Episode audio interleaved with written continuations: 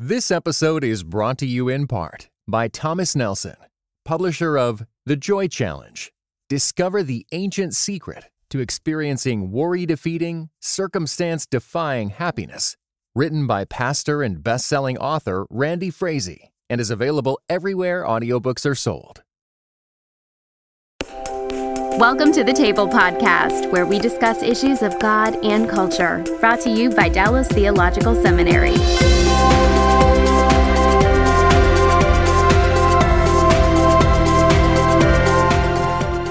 Welcome to the table. We discuss issues of God and culture. I'm Darrell Bock, Executive Director of Cultural Engagement at the Hendricks Center.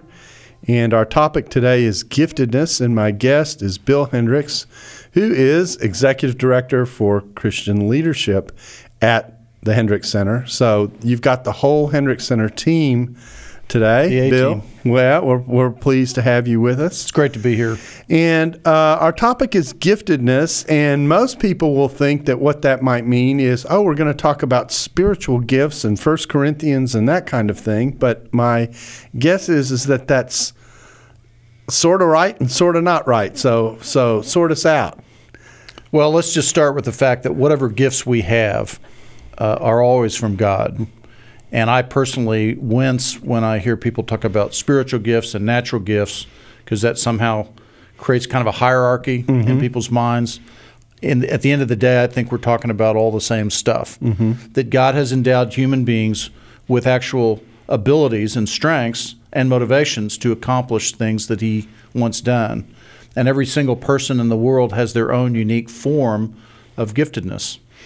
But it would be fair to say that when we talk about giftedness, we may be in more in a broader array of categories than people tend to think about when they think about the topic of spiritual gifts in the Bible. Correct. Yeah. You know, in, in, in the passages in the New Testament, we have these lists of gifts. Mm-hmm.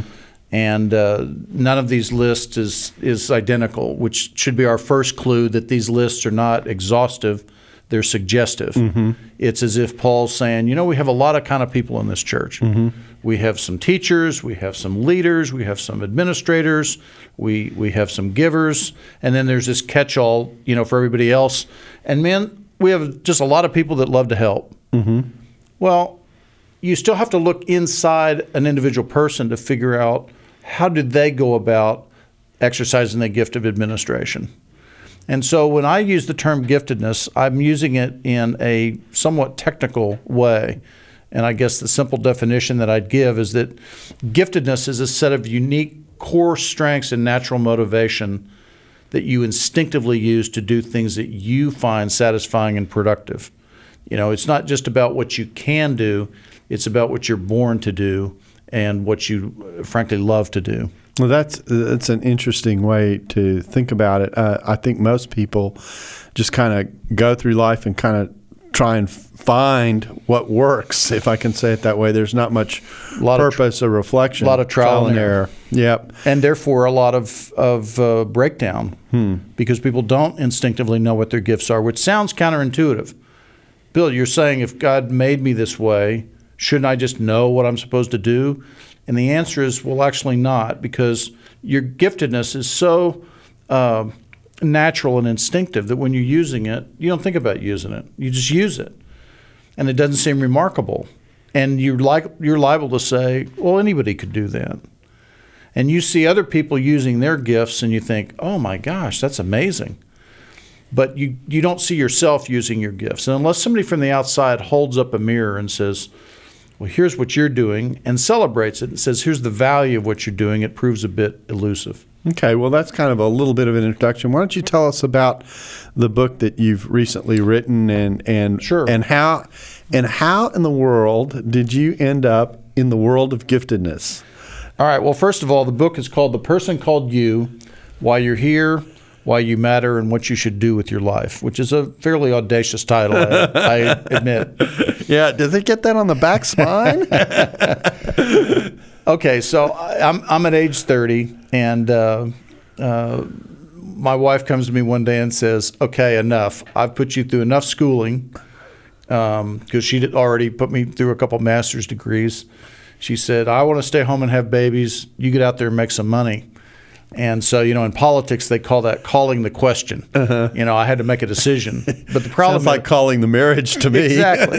the problem is, I didn't know what I wanted to do. Uh-huh. And people are saying to me, "Oh, Bill, but you're so bright. You went to Harvard. You got a couple master's degrees. You do anything you want." And I'm like, "Well, that may be, but I don't know what I want to do."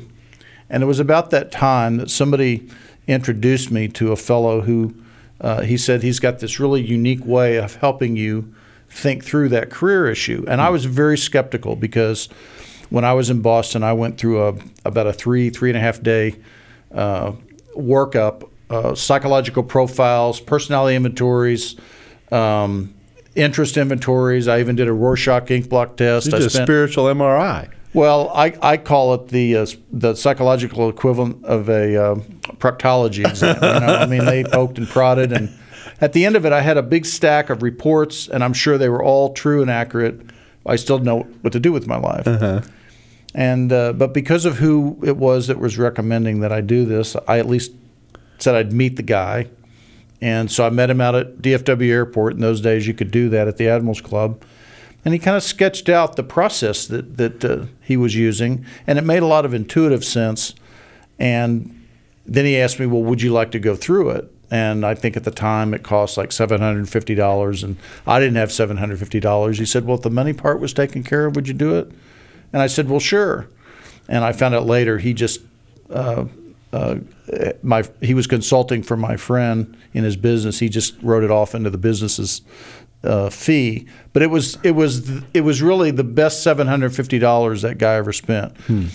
Because when I got the results of this analysis, it was as if I'd been stumbling around in the pitch black room, tumbling over furniture, running into walls and somebody just reached over and flipped on the light switch and I suddenly went, "Oh my gosh. Now I understand what it is I'm trying to do with my life." And I began to make choices on the basis of that ever since and and uh, I got into a lot of communication projects, writing ventures, publishing ventures, video. Uh, and the the guy who had developed this process was trying to get a book written on the subject of giftedness. And uh, he he was having trouble getting his manuscripts published, so he finally cried uncle and let me get in there and help him. And uh, is working on that project. I, I just realized how taken I am with this whole phenomenon of human giftedness. And and so I reinvented my consulting practice around that, and that's really what I've been doing for the last twenty years. So you're saying that giftedness is kind of a combination of kind of what you do well and what your passions are, which I think is interesting. I imagine the passion part of this is the part that oftentimes gets stuffed or shunted to the side because people just want to land. I've got to have a job. I've got to Right. do something. Is that common? Well, let me put a quarter twist on that. I actually never use the word passion. Okay. I find that passion is a bit of a red herring, you know, because some people are what I would call passionate people. Mm-hmm. I mean, they're passionate about their work, they're passionate about their family, they're passionate about their faith, they're passionate about their sports teams. I mean, they're just passionate people.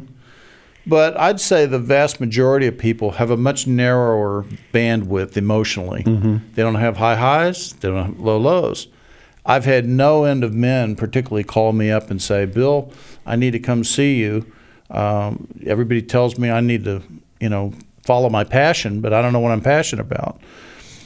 Well, I don't. I, I believe passion is an emotional response to something that engages you. It could be high, could not. But everybody has this phenomenon of motivation, something that drives their behavior. And giftedness is really a combination of ability and motivation. You got to have both. You know, you you can uh, you can be motivated to sing in the opera, you know, but the problem is you don't have the ability. You know, you're you sing in the shower. Don't go there with me. and then conversely, you can have an you can have an ability that's actually quite profound, and yet not have any motivation for it. And uh, but when you put those two together, you get um, certainly what we might call spectacular uh, uh, performance, and and there's a, the person's heart is in the task because they love doing it. There's a satisfaction. There's a satisfaction. The telltale sign that one's giftedness is involved in an activity is that they enjoy that activity. They gain energy from it. Mm-hmm. and it doesn't even seem like work to them. So, um, so tell us a little bit about uh, about what uh, the search for giftedness might involve. What? So let's assume. Uh, Well, put on your imagine, imaginary hat. I walk Okay. in and I'm 25. Okay, Right. all right. So we've gone into the time machine, and uh, uh, and I say to you, uh, I have no idea what I want to do with my life. What what what happens from that moment? What, how do you how do you help the person kind of find themselves? Well, we have to start by creating this owner's manual, as I like to call it. You know, if you're going to work on a sophisticated piece of machinery like a car or a computer, you'd consult the owner's manual first to find out, well, what was this machine designed to do? What does it do best? What does it take to get it to do that? Um, what other pieces of equipment does it need around it to be most effective? And of course, the warning labels whatever you do, don't do this with this piece of equipment. That's essentially what we create for a person. And the process is, is interesting. It's not a test or a personality inventory, it's an interview. Uh, it's a little bit akin to a coach looking at game film from an athlete's performance in a sport and looking at the different uh, uh, exercises that he's doing in these different clips. And if the coach knows what they're doing, they start to see little idiosyncrasies about how this person does whatever they do. In our case, we go back in your life and we ask you to come up with uh, activities that you've done that you've enjoyed doing and done well. Remember, enjoyment is the telltale sign that your giftedness is involved. And these are often very simple and mundane things, even like I learned to ride a bike, or my brother and I built a treehouse in the backyard when I was seven, or I took a you know history exam in eighth grade, and I just really got into this thing and this project. And Now that's a strange person. well, that takes all kinds of make a That's world. exactly right. but uh, and I get the person then to tell me, okay, how did you go about doing this? Give me all the rich detail, and and it's that detail, and you get about eight stories. You've got a lot of data now to analyze, and you discover that there's actually all these dots that connect among the stories, and they form a pattern of behavior that this person comes back to again and again and again. And that pattern is very predictive in terms of career success and satisfaction. So, armed with that owner's manual, I, I'm then in a, a position to say, okay, if this is what you're wired to do, if this is what you're born to do, where out here in the wide world of work are they paying people to do what you instinctively and naturally do, and frankly, you're going to do anyway? Why not get paid to do that if mm-hmm. possible? Hmm. And that begins to suggest options that they can go begin to explore. And, and so, um, so, so I take it this is what happened with you as well. That someone sat down and took you through this kind of a process. And Yes. And and what did you discover about yourself? I mean, where where what was your what did your giftedness turn out to be? I am what we call an impactor, which means I want to collide with people and make some kind of an impression or make some kind of a difference, send them off in a whole different direction. You know, if you think of a baseball bat colliding with a baseball and knocking it out of the park, well, that's what I love to do. Like people never forget, oh my gosh, you know, I remember when Bill said this or did this or wrote this or whatever. And I've been doing that my whole life through whether it's uh, getting up in front of people or writing books or earlier years wrote music and so forth. Um, this process uh, that I've been using is a much more sophisticated way and a, almost a higher level to make a huge impact in somebody's life because when you show them this stuff, it can literally, you know, transform the direction of their life. And I've seen that over and over and over. I, I estimate in the last 20 years that I've been doing this, uh, I personally worked with about 2,000 people. And I could tell you story after story of people who, once they kind of figured out what that giftedness was and started to make choices on the basis of it, it's amazing. Opportunities start to open up that they wouldn't have thought about or considered. And of course, I know that God's at work behind the scenes because He wants you to get your giftedness in play. Mm-hmm. You know, we go back to Genesis 1, the very first words that God said to human beings after He created them were, Be fruitful, multiply, fill the earth, and rule over it. God wants to make this world flourish. Uh, he wants to bring life to it. And the means that He's given us to make the world flourish is through the gifts that He's given us. And everybody adds value a little differently.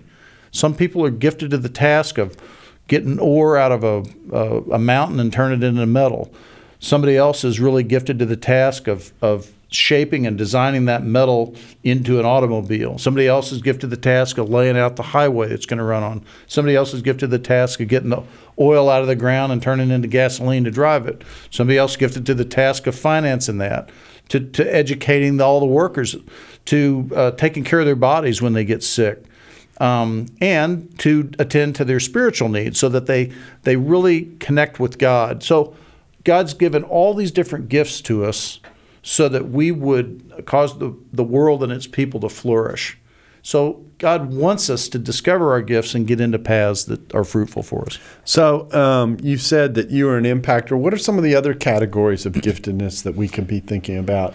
Well, in one sense, there's as there's as many kinds of giftedness as there are human beings in the world. We we serve an infinite God, and I like to say that. Um, God is what uh, uh, giftedness is what I call incarnational truth you know, my view is that when God designs a human being, he's, he takes some dimension of himself that he does in an infinite way, and he fashions a human being to do that exact same thing, only in a finite way. Mm-hmm.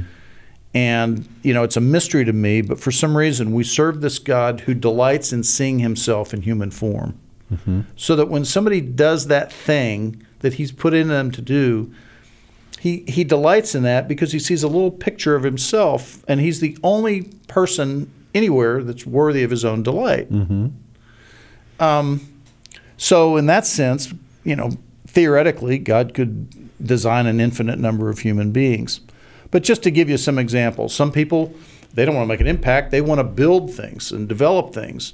Uh, uh, somebody else wants to understand something to a very deep level uh, somebody else. It, it, it's all about gaining response from people and influencing their behavior. Uh, then you have people that uh, they they can see potential and then exploit that potential. They often end up as entrepreneurs. Um, you have people that love to plan and produce, often turn into great administrators because they can get the logistics and the operations functioning. And then you have uh, the creative types we, we tend to call realize the concept you know they can they can get a vision in their mind and then bring it about perhaps through a uh, a song or a movie or you know some other finished product. And it's just it, it's amazing to see people wake up to this unique thing that they have and how they go about doing it. Um, I've never seen anybody break into tears over the results of their Myers Briggs test. Okay, but it's not unusual for people when when when I finally sort of confront them with the the analysis and here's what it really shows about you. They've lived that experience their whole life, but to have it kind of named mm-hmm. and celebrated for many people, it literally reforms their their understanding of themselves in a very positive way. And it, and it gives them a, a, fresh way to focus on what it is that they could and should be doing. Exactly. Yeah. Exactly. So so um, so here I am. It, it's now the next question that I guess is a natural one goes might go something like this. So. Um, does everybody have to go through this kind of inventory to figure out their giftedness, or are there ways that you can kind of get the ball rolling? Well, I've often thought about that because a thousand years ago, you know, how did people learn about their giftedness? You know, I believe that before the fall, uh, here's how it might have worked. Um, you observe me doing something that's right out of my gift, and you recognize that, and you say to me, "Bill, that was pretty amazing what you just did. Do you did you see the value of that?" And I go, "Wow, I hadn't noticed, but thanks for pointing that out." And and you look like you really enjoyed it. Your heart was in it. I go, yeah, that, that that's true. My heart really was in it. And then either either you or I are, are in a position to say, isn't it a wonderful thing that God made me that way? Hmm. And with enough feedback like that from people around us, we would each start to wake up to the thing that we offer and have it celebrated. Even after the fall, I believe that the first way and the most common way that people discover their gifts is they get feedback from other people and the environment. And of course, m- much of that feedback is from parents, siblings, teachers, peers. And that's okay to a point, except that being fallen human beings, oftentimes that feedback gets couched in negative terms. And I can name the very thing that's true about you in terms of your gift, put a negative label on it. You know, like perfectionist. Mm-hmm.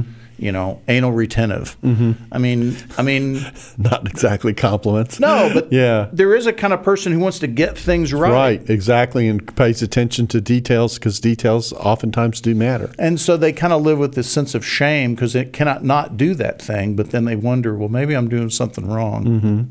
Yeah. So, and I take it that the other thing that, that's involved in thinking about giftedness is thinking about uh, the varieties of ways in which people can mix and match so that um, there's not only the giftedness that you have, but when you're in a work environment, you're working alongside other people as well who who almost certainly don't share the exact talents that you have, but who you need to mesh together with in order to make it work. So that's a well, kind that's of another the- dimension of the equation. Well, that's the genius of the uh, corporation and, and of, of, frankly, community in general. And it goes right back to the New Testament. We need all the gifts. We need all the gifts. And, uh, and it, it flows out through society as well. It takes all kinds to make a world. There's all kinds of different work that needs to be done. And when you put those gifts together, the, the, uh, the whole is much greater than just the sum of the parts. And you see that in corporations that do amazing things like build these jet airplanes or an iPad or you know whatever. Um, yes, the giftedness is is profoundly powerful when you organize it well and deploy it well. and and, and so that giftedness uh, that makes organizations work really it That's has a, whole giftedness other skill. That's yeah, correct. because because it, it you know I've often heard CEOs say that besides representing the company, that one of their major responsibilities is to make sure people are in the right chairs. Right. I've often heard that figure a lot. Yeah. And and what you're trying to say is is that you're you're meshing together a variety of skills in a way that works effectively and efficiently for whoever it is that you're uh, you're working for. Yeah, and so some of my clients have been teams and organizations to help them figure that out. Yeah, that's interesting. Well, God is a genius storyteller, and the evidence of this is threaded throughout Scripture. In Christianity Today's new show, Holy Curiosity, with me, Kat Armstrong, we explore storied connections threaded throughout Scripture from the Old Testament to the New. Our first mini-series, Connecting Dinah and the Woman at the Well, welcomes experts like doctors Tim Mackie and Diane Langberg to give us insight and context into the physical location and meaning of these two stories. These stories will spark holy curiosity in your own faith because once you see these connections, you can't unsee them. God wastes no person, place, or thing. Listen and subscribe to Holy Curiosity with Kat Armstrong on your favorite podcast platform. uh, let me let me go to another question that that uh, that kind of sh- strikes me as we talk, and that is, well, it's all nice and good to to be able to walk into an office and ask someone to help me find my giftedness, but that seems to be aimed at a certain kind of person in a certain kind of society who has a certain kind of uh, uh, freedom and opportunity to do something. What about you know the average guy out there, and and and particularly the people who don't live in a world as full of choice as uh, some societies are have. Yeah, I get asked that question a lot. And I think it's basically the question, Bill, is giftedness just a luxury? And my answer is, oh no, it's not a luxury, it's a reality. In other words, this is built into the nature of what it means to be a human being. The giftedness is there regardless of whether the environment favors its expression or not. So take the, the rice farmer in North Korea. You know, that person has had no education, probably. Um, they're working a fairly menial job. They may be starving. They still have a giftedness. They still have a giftedness. It's in there. Nobody's bothered to kind of check out what it is. But what's fascinating is that giftedness is what we call irrepressible which means you can't you can't keep it down. It's like in a swimming pool with a bunch of ping pong balls. You know, you, you can try to keep them underwater, but sooner or later they're going to pop up. Mm-hmm. And giftedness is like that. And even in oppressive situations, giftedness will out itself. And so, you know, I think about uh, you know tribes out in the jungle or nomadic uh, groups in the desert or whatever. You know, over time, people start to realize you know, this person's exceptionally good at farming. Like their their crops always seem to yield more. And meanwhile, this person over here is great at telling stories. And this lady over here is fantastic in, in cooking. You know, and this person here seems to have a knack for for, you know, helping you process the questions you're asking and just whys and you know, and and so people slowly but surely sort of figure out what some of people's gifts are. Um, now, having said that, I'd also point out that in our in our uh, Declaration of Independence, the uh, the founders uh, they said that there are three inalienable rights, which means they're rights given by the Creator. You can't just do away with them, and they are obviously um, life, liberty, and the pursuit of happiness. So what they meant by the pursuit of happiness was to to do life, to pursue life in the paths that you felt God was leading you to do. Mm-hmm. And it's inherent in order to pursue that, you have to have freedom. And you will notice around the world through, throughout history where people have been given freedom to educate and then to exercise their gifts, you have flourishing. Where those uh, freedoms are not present, you tend to end up with automatons and people that in many ways are becoming less human. Yeah, less humane environment, really. Absolutely. Yeah. And so, uh, you know, not to get political about it, but I, I, I you know, very much believe that, that wherever we can in this world, we ought to be praying for and we ought to be working for, you know, people's people's freedom. I guess one other factor on this, Darrell, is until about 75 years ago, there wasn't really a need in the world to figure out people's giftedness. Because prior to that, virtually all the work of the world was done on farms and factories. And in those economies, one strong back is as good as another. You can just plug and play people. But with the rise of knowledge work, you now discover that everybody adds value differently. And knowledge work is great because it accesses more of our personhood. Um, and and it, it gives more expression to, or possibilities for expression of, of that giftedness. Now, we're still, as I say, only 75 years into what amounts to a grand experiment. We still don't know very much about how to educate knowledge workers, how to position them for effectiveness, uh, how to uh, uh, organize them and manage them, how to incentive them.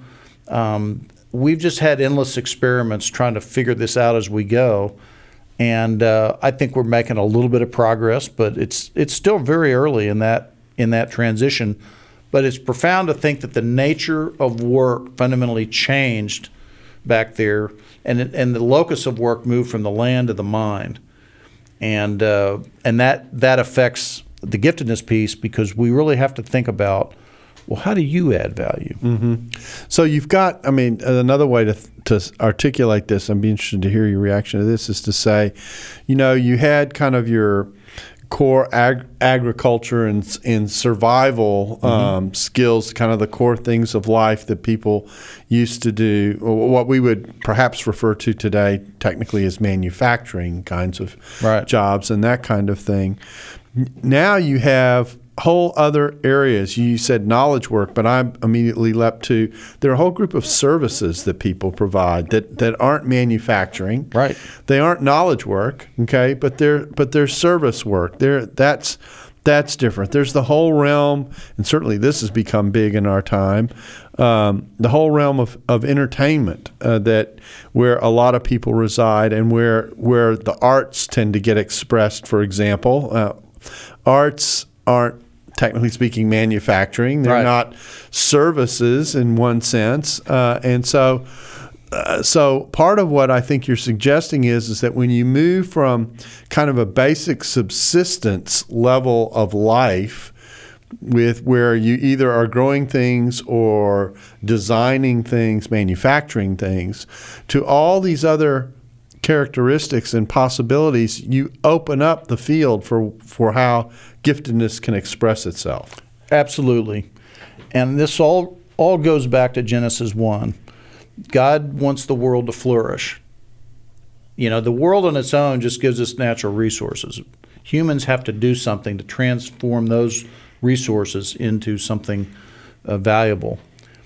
But it's a big world. And every day we start to see just how much more God has built into the potential of this world to make it flourish.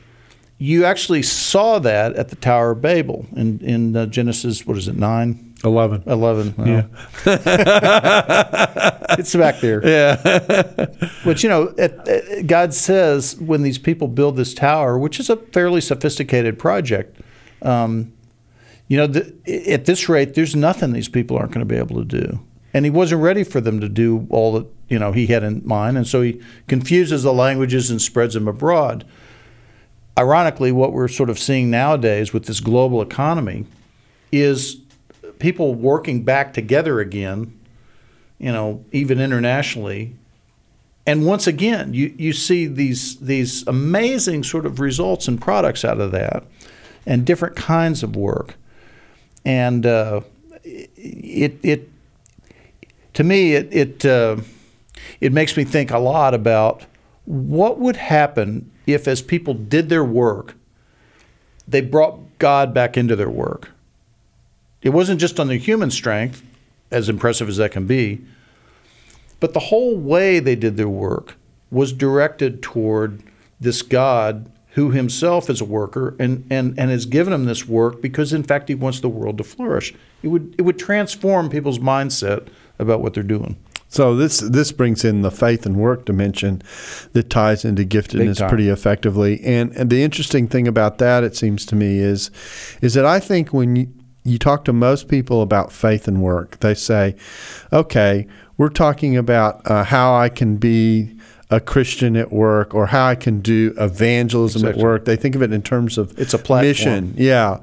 But really, you're talking about something much more basic, in some ways profound, in terms of the way people go about actually seeing their work as their vocation. We tend to think of we tend to think of ministry and vocation as happening only in the church. In the church with the pastor or in the Sunday school class or in children's church or with the choir. Okay, that's where I do ministry. Correct. So ministry's in the in the, confined to these four walls. Meanwhile, the the bulk of my week, okay, is, is kind of irrelevant. Correct. You know, and uh, or some people, well, I go and work so I can take care of my family and earn the money that I want to earn, either, and it ends up being directed either towards oneself or towards the things that I really care about. Right. Um, that's another way to think about it. But you're really talking about something completely different, something far more, as I said, profound. Why don't you talk about what the di- what that difference is? Well, a lot of it has to do with God cares about the work itself the work itself. Like if your job, uh, you know, Dorothy Sayers says, if your job is to is to make shoes, then you need to make the best shoes you can possibly make and do it to the glory of God. And and and really, what God's interested there is not just whether you're a good person. It's like, well, how good are the shoes? Because that's indeed what the work is fundamentally about. Mm-hmm. Have you added value to this world to, in some way, in your little corner? Whatever God's put under your control, have you made that more life giving? Ha- have you made it flourish? Uh, have you have you frankly treated it as though God Himself were the steward over it? Because in fact, He's put you in responsibility over that little piece of the world. Um, it it changes then sort of the the spirit with which you do your work and not just about you know you and your needs and so forth, but it's it's about the work itself.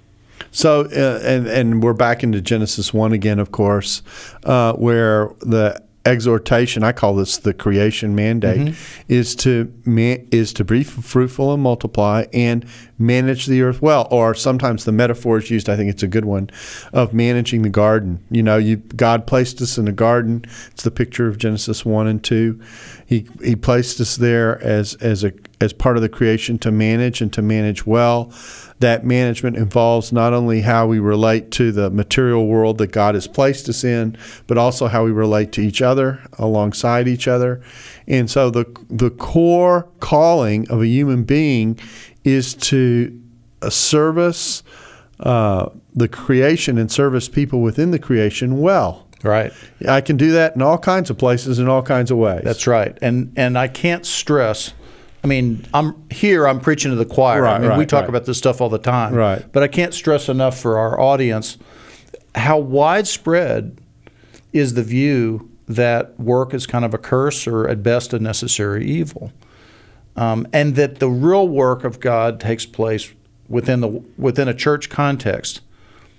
And uh, I was on a on a cohort for a university uh, online talking about giftedness, and uh, I remember there was this woman from somewhere in Africa, and uh, at, at at the question and answer time, she said, "Now, Mr. Hendricks, let me see if I follow you here. I thought I heard you say that I could exercise my spiritual gifts outside the church." And I said, "Well, yes, that's in a, in essence, you know, what I said." and there was a pause, and she said, "Hmm, I've never thought of that before. I'll have to reflect on that." Mm-hmm. And I just realized in that moment that she had just had this assumption about the nature of work and the nature of, you know, church work, and the two weren't to be confused. And it, it's it's like uh, it's as if God you know, has put all this grace into into us through His gifts, but we we stay in the toolbox. We we don't get out there and use it. It's like we're keeping all the goodies for ourselves in our churches, and meanwhile, there's a world that's starving for uh, people who who have a real purpose in life, and are also committed to doing the best work they know how to do. You know, the interesting thing about this is full of ironies because uh, when you do that, you create a divided world, you create a divided self. Um, you also, I think, um, create create a world in which the life, relevant life, is confined to this sacred space that we've created. And we've got this secular world out here. And actually, what we've done, this is where the irony is, what we've done is we have created the world that a secularist wants us to create in, in the sense of there's the everyday world out here that's not sacred. And then there's this sacred space which everyone can create in their own way, and Right. and, and let's keep it let's keep it tight and sacred, you know, And separate. That's right, and separate. And and yet, I, I think what Scripture is calling for us to say is to say everywhere where God has His sacred people becomes sacred space, and and they have the opportunity to live in a in a way that reflects uh, the way God made them, uh, His giftedness, His presence, um, and His sense of uh, of equipping us uh, to to serve one another and to work well together.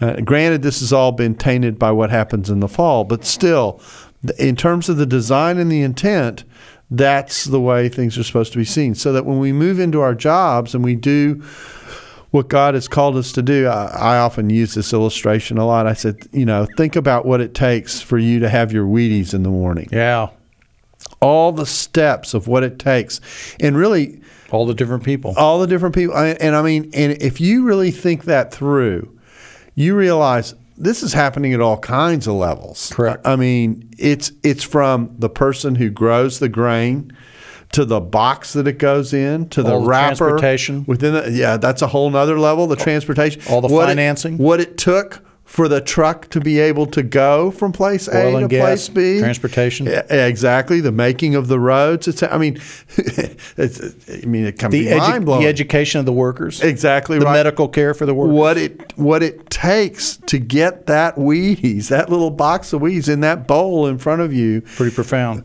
Myriads of people, myriads of skills.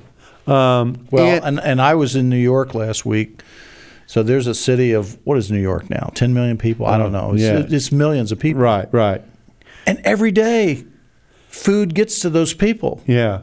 And I just think that is an amazing thing that that many people in such close, you know, proximity, their basic needs are met. The water, the food, you know, the transport. Well, transportation. Let's not go there. but you know, when when when we Christians tend to read our Bibles, it's almost like we put a set of glasses on that limit us to seeing and interpreting so many of the texts within this really narrow context. So, for instance, if you go to the New Testament and Paul says something like, you know, there, therefore be tenderhearted, forgiving one another as Christ has forgiven you. We tend to think, well, that means somebody in church I do that with.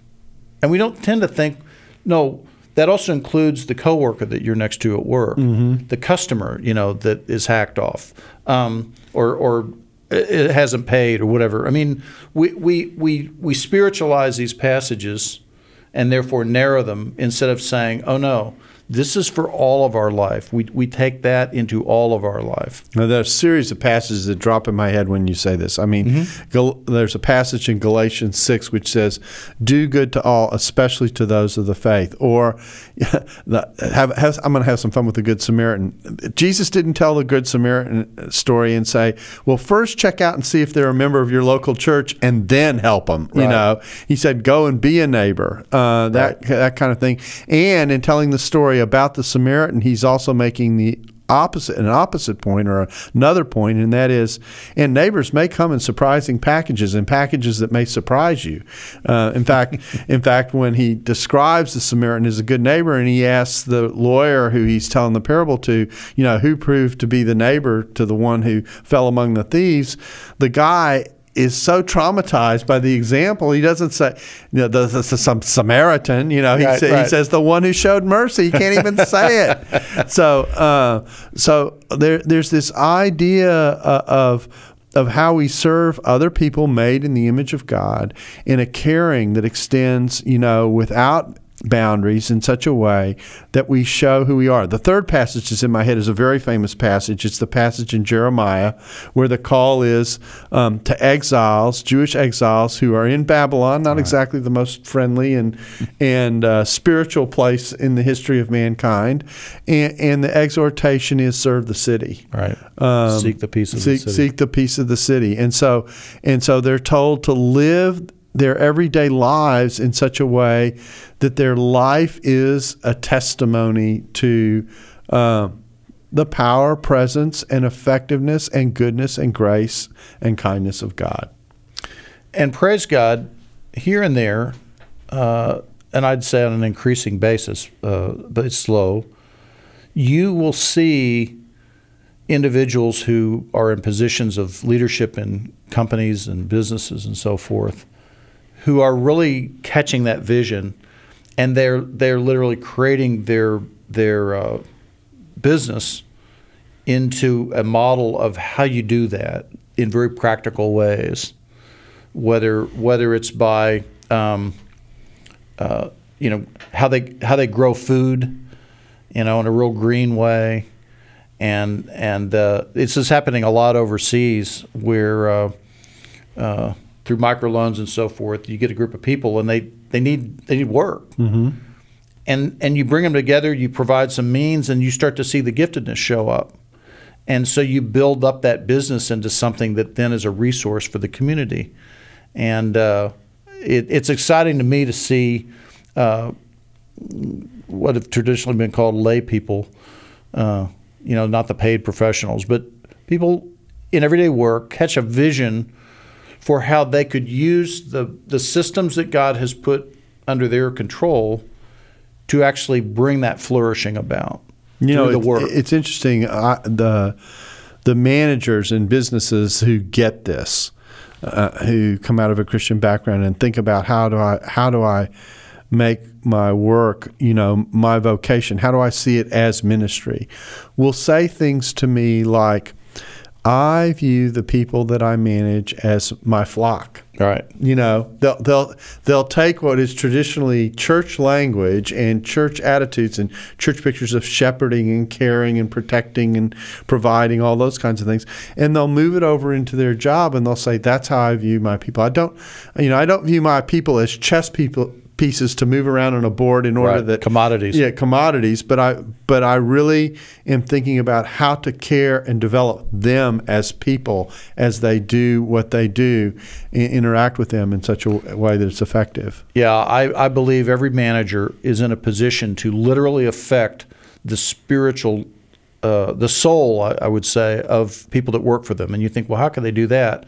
Because how you set up the work and how you oversee the work and how you reward the work, all of that affects the person's outlook on life. And if they hate their work, they take that home and it poisons the whole home.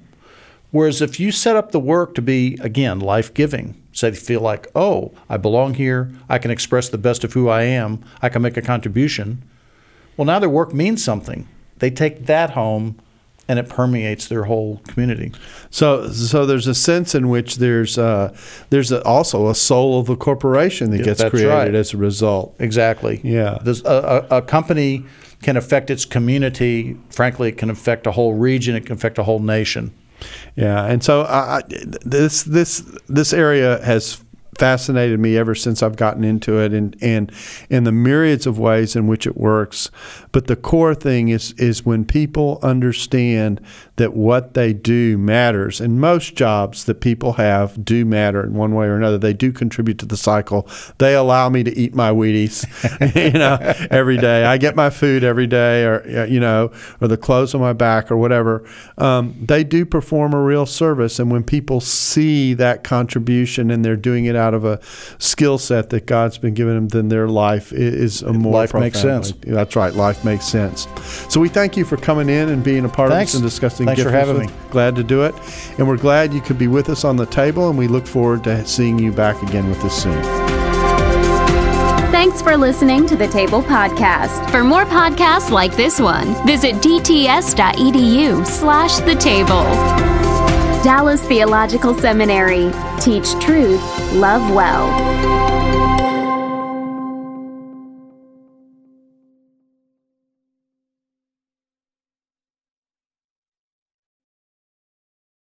This episode was brought to you in part by United We Pray. United We Pray is a podcast devoted to praying and thinking about racial strife, especially between Christians.